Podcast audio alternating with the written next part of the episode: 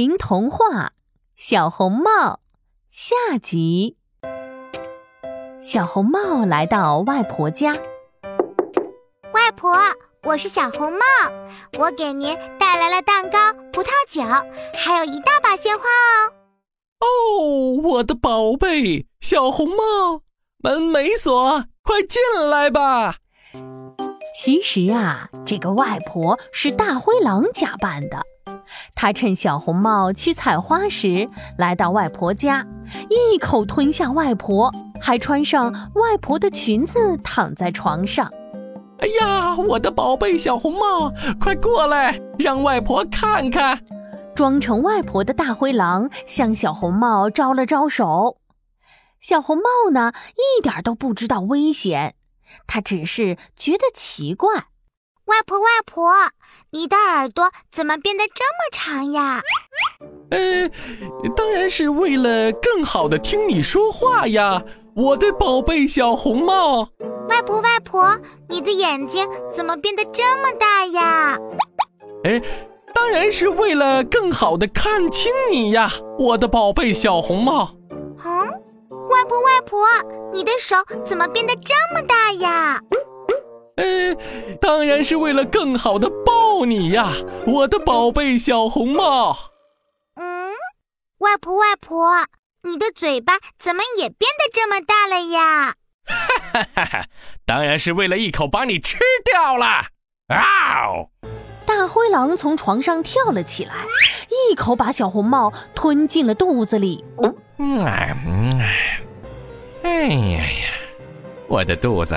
好久没有这么饱了。大灰狼心满意足地拍拍肚子，打了一个哈欠。唉，累了一天，我得休息一下了。嗯嗯嗯。一个猎人听到呼噜声，觉得有点奇怪。这不是外婆的家吗？她这么早就睡觉。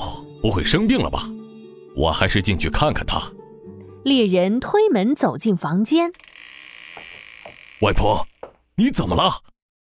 啊，是大灰狼。大灰狼躺在外婆的床上，鼻子还冒着一个大大的鼻涕泡呢。猎人赶紧掏出猎枪。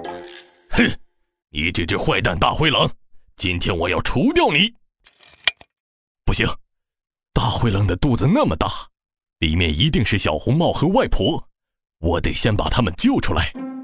猎人找来一把大剪刀，剪开了大灰狼的肚子，外婆和小红帽从里面爬了出来。